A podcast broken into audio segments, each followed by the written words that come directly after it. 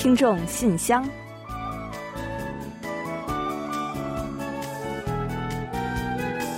分享最新动态，聆听您的心声。听众朋友们好，我是李璐，欢迎您收听全新一期的《听众信箱》节目。听众朋友大家好，我是婉玲，很高兴又跟大家相会在今天的节目之中了。随着韩国政府将新冠传染病的等级降级，那疫情期间被禁止的超市内试吃活动呢，也得以重启了。电影院内呢，也开始允许吃爆米花了。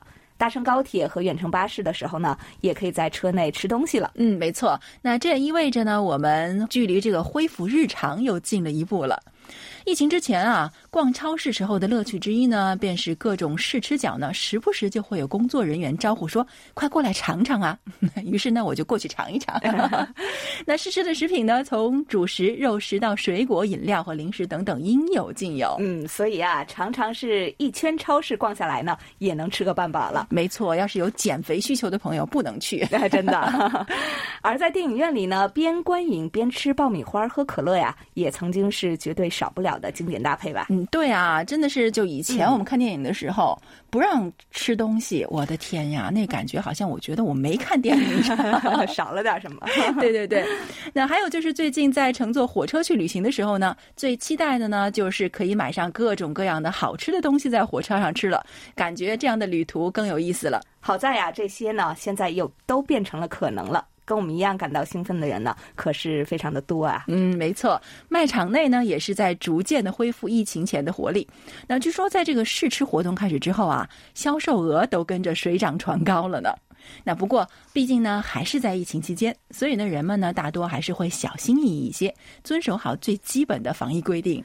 呃，但是呢，令人惋惜的是啊，近期啊，我们听说中国的疫情呢有所反弹，让我们非常担忧各位听众朋友们的安危。嗯，可不是嘛。那之前韩国疫情严重的时候呢，有很多听友都非常关注和担心我们的情况，让我们倍感温暖。所以呢，非常希望我们的听友呢都能够平平安安的。嗯，那疫情的反复呢，也提醒我们啊，与病毒的对抗呢尚未结束，我们都要时刻保护好自己的健康。希望韩中两国呢都能够早日彻底的渡过难关，两国民众能够尽早的回归正常的生活。嗯，好的，就让我们一起加油，一起祝福。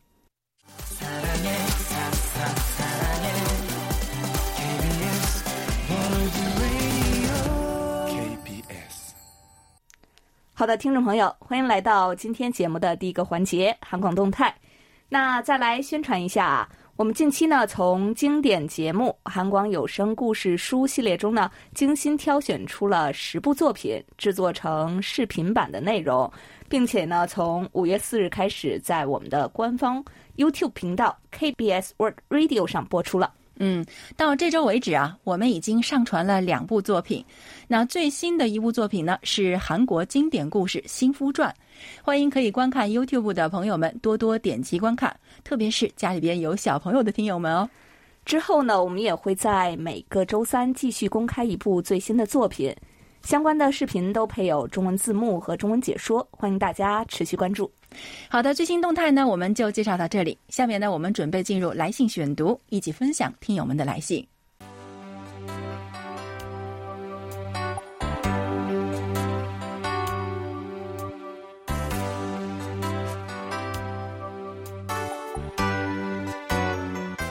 听众朋友，欢迎来到来信选读时间。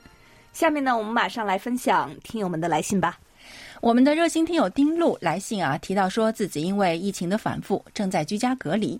他在信中是这么说的：“亲爱的韩国国际广播电台中文组的各位编播，我是你们的老听友丁璐。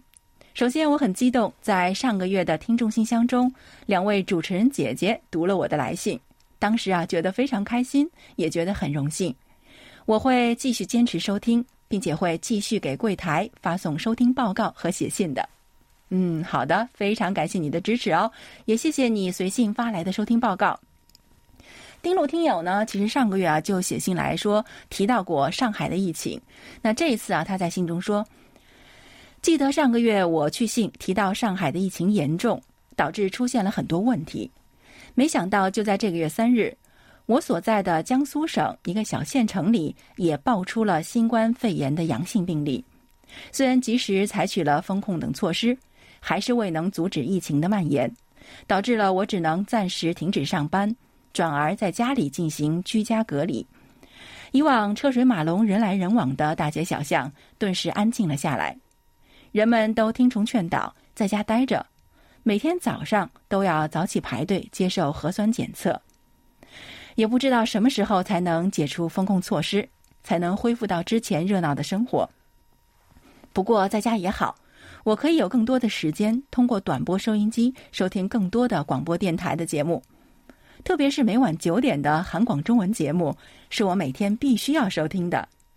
KBS 的节目丰富多彩，百听不厌，这正是我在隔离管控期间最需要也是最喜欢的广播节目了。希望江阴这一段疫情能够尽快的结束，我能够尽快的回到工作岗位上，呼吸新鲜的空气，能够自由自在的出入。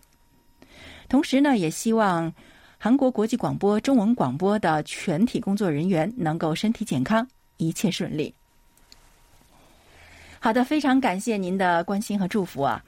在韩国的情况呢，是大家都知道，上个月我们十八号啊，就保持社交距离呢措施全部的解除了。那这个月的二号呢，户外佩戴口罩的义务呢也被解除了。那不过呢，大家呢还都是非常小心。那绝大部分人呢还都在自觉的戴着口罩。您现在怎么样了呢？还在隔离中吗？我们在这里呢，其实也通过各种媒体啊，了解到了一些中国抗疫的情况。居家隔离的朋友们呢，好像也挺辛苦的。哎，不过呢，我倒是从朋友圈里呢看到很多人苦中作乐的情况。那我一个朋友呢，就发现他每天跟着一个健身博主跳操，那从来都没有成功过的减肥啊，居然有了进展，哇，真的是很厉害啊！我感觉大家都蛮了不起的。那听您说我们的节目呢，给您的隔离生活带来了很大的安慰，那我们也感到很开心。那也感觉肩膀上的担子呢又重了一些。会继续努力做节目的。好了，在这里呢，也要祝您早日能够从管控中解放出来，回归自由自在的生活。好的，非常的感谢丁路听友。呃，另外呀，我们的老朋友来自山西的未透露姓名的听友呢，又给我们来了多封邮件。首先一封呢，是帮助我们反馈了短波六零九五千赫收听听众信箱节目的有关情况。并表示呢，由于干扰较大，所以特意调偏了一点频率到六零九二千赫，清楚了不少，清晰的听了完整的节目，听到了很多听友的来信，当然也包括我自己的来信，也让我知道了很多关于韩国的知识。NHK 改变频率后，KBS 清楚了不少，很久没有通过短波这么清楚的听韩广了，但 KBS 的信号还是不很清楚，希望能够改进。好的，谢谢您给予的反馈，非常的详尽啊，对我们呢也是一份很重要的参考。那近期呢有不少听友反映说，收听我们的广播信号比以前清楚了一些，尤其呢是晚间的这个愉快收听时光呢重新回来了，也让我们呢感到非常的开心。那之前呢同样也是位于山西的听友高哲呢也做出了类似的反馈，希望能够给其他听友们呢一些参考。我们呀也会将听友们反馈的这些收听情况呢转达给技术部门，以做日后的改进。那另外呢，这位来自山西的朋友在另外一封来信中还告诉我们说，前几天我这里下了一场雪，虽然雪下的不大，但这是我第一次看到快要立夏了还下雪的情况。嗯，是啊，呃，五月飘雪确实是很稀奇了。那最近呢，昼夜温差我感觉还是挺大的。有时候呢，白天的最高气温呀也是有很大的起伏。那我听说呢，有一些像中国的地区呢，是今天穿短袖，明天就要穿羽绒服的程度。所以呢，还是提醒大家呀，多注意听天气预报，及时的增减衣物，不要感冒了。不过呢，在下雪的天气里啊，山西听友呢看了一部非常应景的韩国电影，他告诉我们说，昨天我看了一部韩国电影，是一部黑白片。名字叫做《资山鱼谱》，非常感人。好的，的确啊，这部电影呢是非常备受好评的一部作品。那整部影片从海报到影像呢，均是以黑白色调来示人的，营造出了一种水墨山水的画风。我觉得呢，非常的适合在飘雪的天气里观看。那我们的听友中呢，有不少非常资深的韩国电影迷，也推荐给大家呢，一起来共赏。另外呢，这位来自山西的听友还来信告知我们，从四月份开始，山西全省收不到快递了，也无法网购。那我们也希望当地的疫情呢能够尽快的恢复平稳。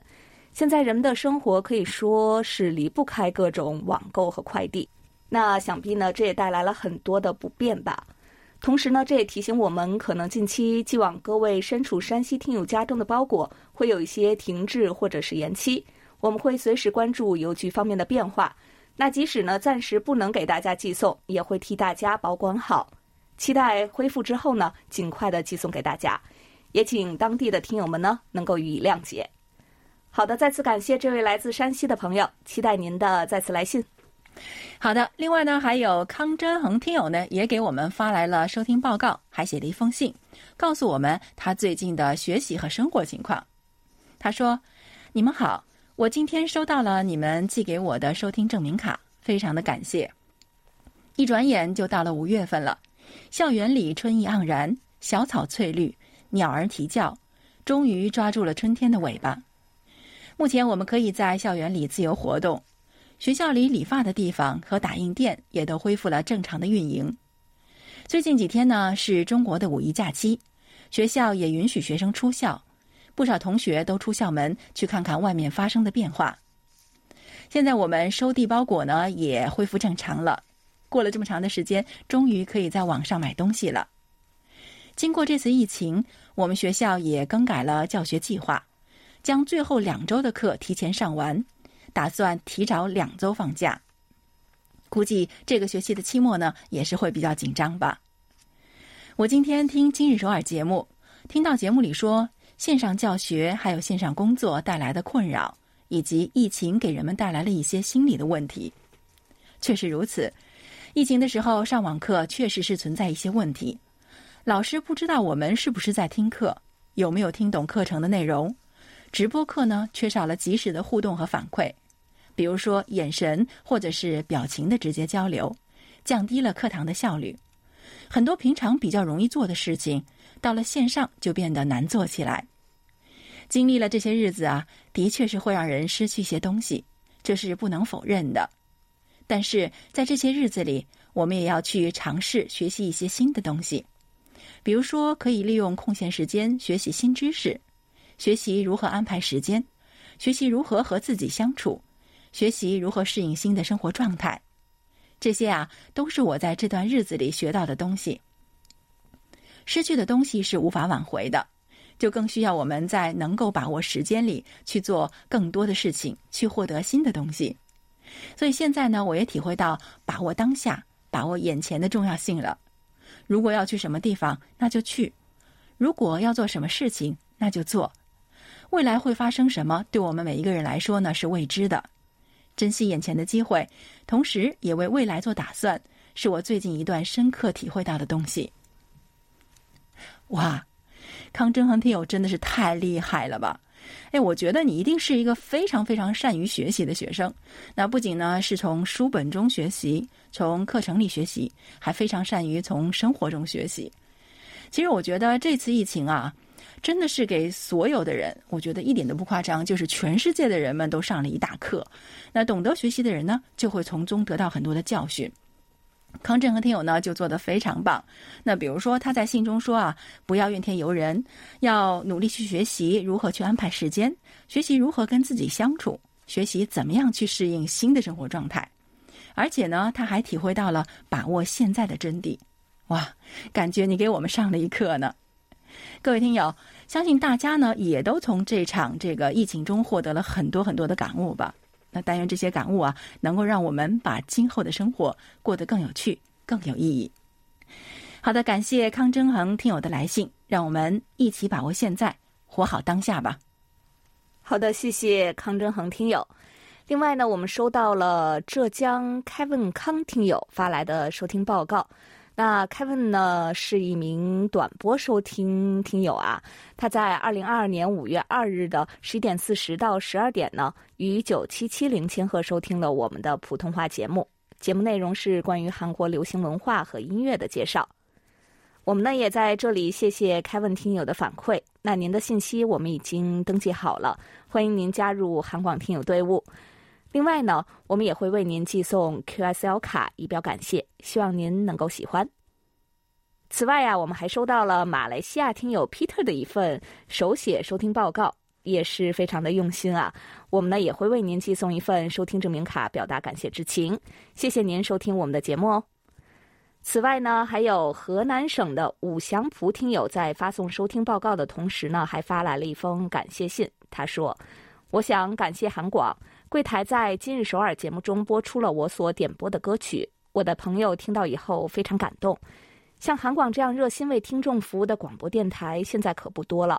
在我听过的所有华语广播电台中，韩广是节目最精彩、最关心听众的。我想，正因为如此，韩广才会拥有如此多的中国听众。中国有一句俗话说：“群众的眼睛是雪亮的”，就是这个道理。再次感谢全体的韩广工作人员们。好的，也谢谢五香铺听友对我们的肯定。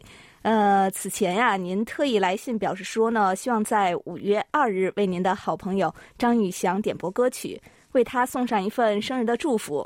那因为当天呢是星期一，我们呢特意呢安排在今日首尔节目中来为您完成这个点播心愿，也为您的好友呢传递一份祝福。看到您说自己和朋友都感到很满意，我们也觉得很幸福。而且啊，我们也借着您点歌的这次机会呢，决定说，如果今后有听众朋友希望在平日当天为亲朋好友点歌，我们呢都将尽力通过今日首尔节目平台来进行满足。所以呢，有点歌要求的听众朋友们呢，不要再犹豫了，尽快给我们来信就好。总之呢，就是我们会尽全力满足听友们的需求，为听友们提供好服务。也再次感谢五祥普听友来信反馈，期待您的再次来信参与。好的，感谢各位听友的来信。那刚刚呢，署名山西听友的听友啊，说自己最近看了一部韩国电影。那李雪听友啊，也来信说自己呢最近在重温韩剧。他说：“好开心能写信跟你们分享生活点滴。最近我无意间游览国内的快手软件，看到了专门观看经典韩剧的平台，特此重温了一部经典韩剧。”是由金喜善和金熙勋主演的《汉城奇缘》。我当时看这部剧的时候啊，正是韩流风靡亚洲的时候，大量的韩剧被引进了中国。无论是温情家庭剧《人鱼小姐》《黄手帕》，看了又看，《澡堂老板家的男人们》，还是充满偶像浪漫感情色彩的《星梦奇缘》《泡沫爱情》，都给我们这些剧迷带来了快乐的享受。回想起同家人一起追剧的那段时光，我感到很幸福。我觉得啊，韩剧里的每个演员都是实力派，把握角色特别到位，故事情节也轻松浪漫，里面的音乐更是优美动听，代入感十足。在剧里的男主角车律师真是人间宝藏级别呀，阳光帅气，风度俊朗，正直善良，坚定又专一。而且处理感情纠葛干脆直接，从来不拖泥带水。女主角汉妮也不是傻白甜，他们各自都有自己的事业梦想，都很棒。现在看这部剧呢，仍旧觉得编剧很给力。我记得当时好像是创下了百分之五十二点多的超高收视率。虽然《汉城奇缘》呢是一部典型的白马王子与灰姑娘的故事，但是剧情浪漫，情动于心，百看不厌。不知道婉玲和李璐以前追过哪些韩剧呢？我很期待你们也能分享一下自己的看剧心得。嗯，好的，那非常感谢李雪听友写信来跟我们大家分享您的生活点滴啊。那韩剧大家都知道呢，是韩流文化的代表之一，可以说它开启了亚洲韩流的热潮。那最近几年呢，真是毫不夸张的可以说佳作频出啊，存在感也是越来越强了。那除了追最近的大热韩剧呢？我想一定也有很多朋友呢，会像李雪听友一样，会对以前给自己留下过深深感动的韩剧念念不忘。哎，李璐啊，哎，那刚才李雪呢在信中说，哎，问问咱俩以前追过什么韩剧没有？啊，你有这样的最爱韩剧吗？以前追过的？当然了，有些经典韩剧我看了非常多遍，比如说像这个《加油金三顺》啊，还有这个。呃，咖啡王子一号店，啊我估计很多听友都跟我一样吧，我是看了七八遍，七八遍，刷了七八次，对。我的天、啊，很厉害。那其实我自己呢也是一个韩剧迷啊，嗯。几乎所有就跟李璐一样，几乎所有有热度的剧都看过。那不过要是说啊、呃以前追过的剧中给我留下印象最深刻的啊，我觉得就是那部《爱情是什么》。哦，你是不是没看过？这么一说，我就啊，就暴露了我的年龄了，我是有点 没底气显得我好有年纪。但这部剧呢，我记得好像是央视最早引进的一部韩剧。那具体的内容是什么呢？我就不剧透了啊。如果李雪听友呢还没看过，像李璐一样还没看过，所以呢，我安利你一下，一定要去看看，绝对是部经典的好剧的。啊，还有就是您在信中还点播了一首歌曲是吧？那我们呢会在今后的节目中为您播出的。啊，先在这里啊，感谢您送出的祝福，也祝您的生活都顺利，今天和明天都会很开心。好的，感谢李雪听友的来信分享，同时呢，也感谢众多听友们的来信参与。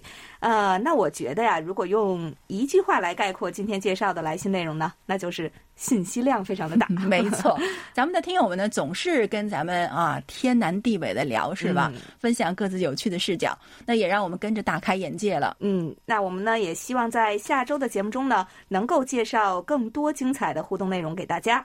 好的，那接下来呢，我们一同来欣赏一段楚昌荣听友分享的感言，然后呢，准备进入畅所欲言，你来说。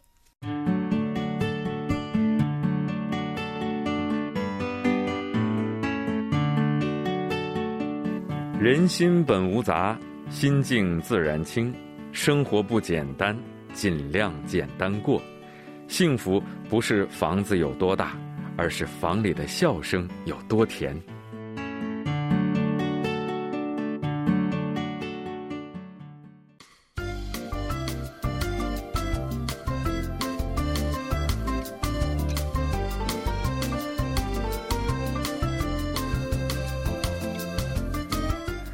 迎大家来到畅所欲言，你来说环节。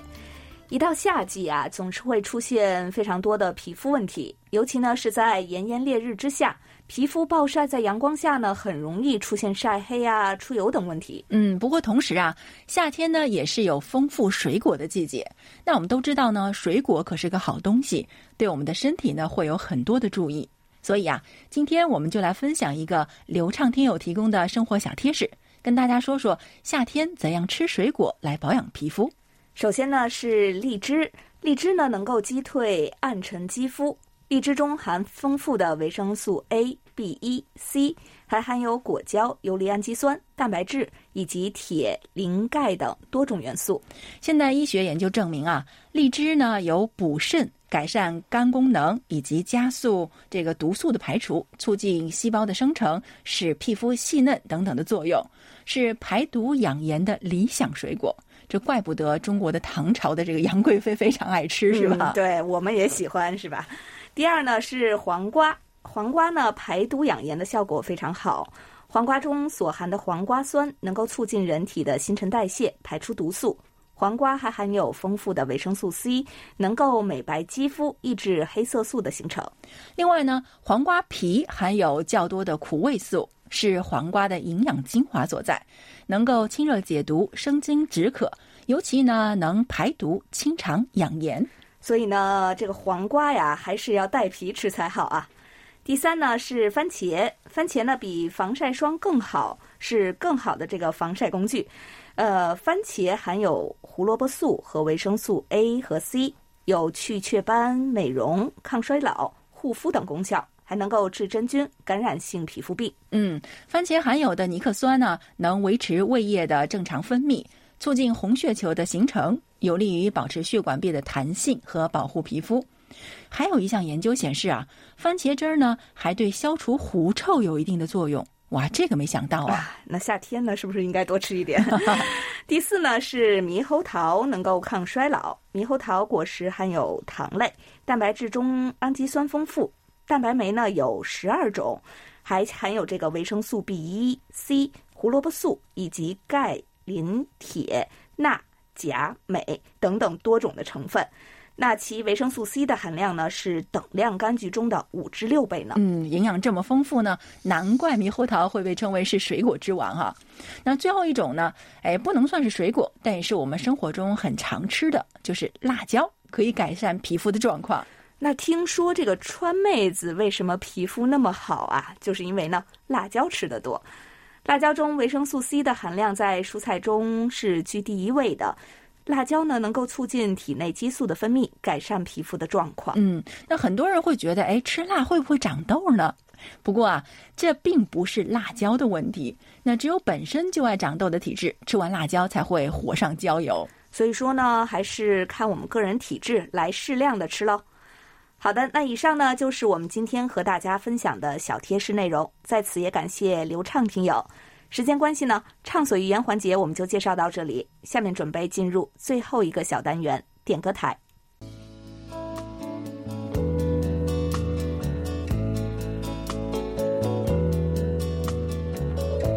节目最后是点歌台栏目。张汉文听友呢有一个点歌心愿，他希望点播《可代可萨拉》那时候那个人这首歌曲。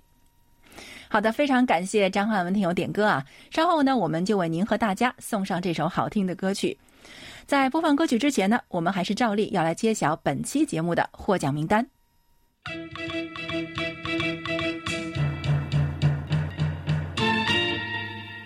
本期节目的奖品，我们分别送给丁路听友和刘畅听友。另外呢，还有两份奖品，我们要送给靳浩然听友、康志宁听友。好的，恭喜几位获奖听众朋友们。那到这里呢，本期听众信箱节目就要在沈守峰演唱的《那时候那个人》这首歌曲中结束了。嗯，欢迎各位听友呢继续将您的收听感想、意见和建议反馈给我们哦。好了，到这里我们韩国国际广播电台一个小时的中国语节目就全部播送完了。主持人婉玲和李璐在韩国首尔，祝大家周末快乐。我们下周同一时间再会。